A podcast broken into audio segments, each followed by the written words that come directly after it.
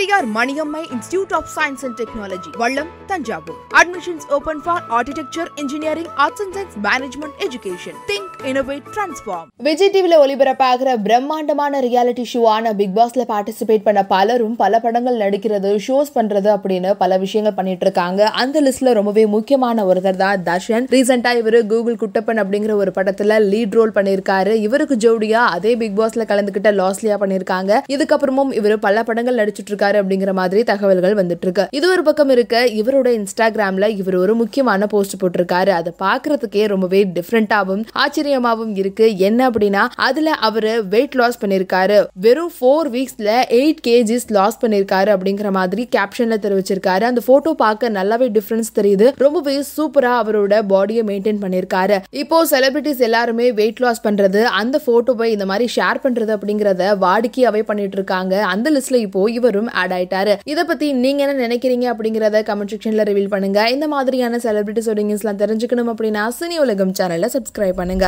விஜயானி சாரோட ஒரு first time நான் பர்சனலாக பேசி அவரோட விஸ்டமை ஷேர் பண்ணி ரொம்ப ஈஸியாக ஒரு ஹீரோ மாதிரியெல்லாம் அப்படிலாம் தெரியாது. ஒரு ஆட்டிடியூட் இல்லை.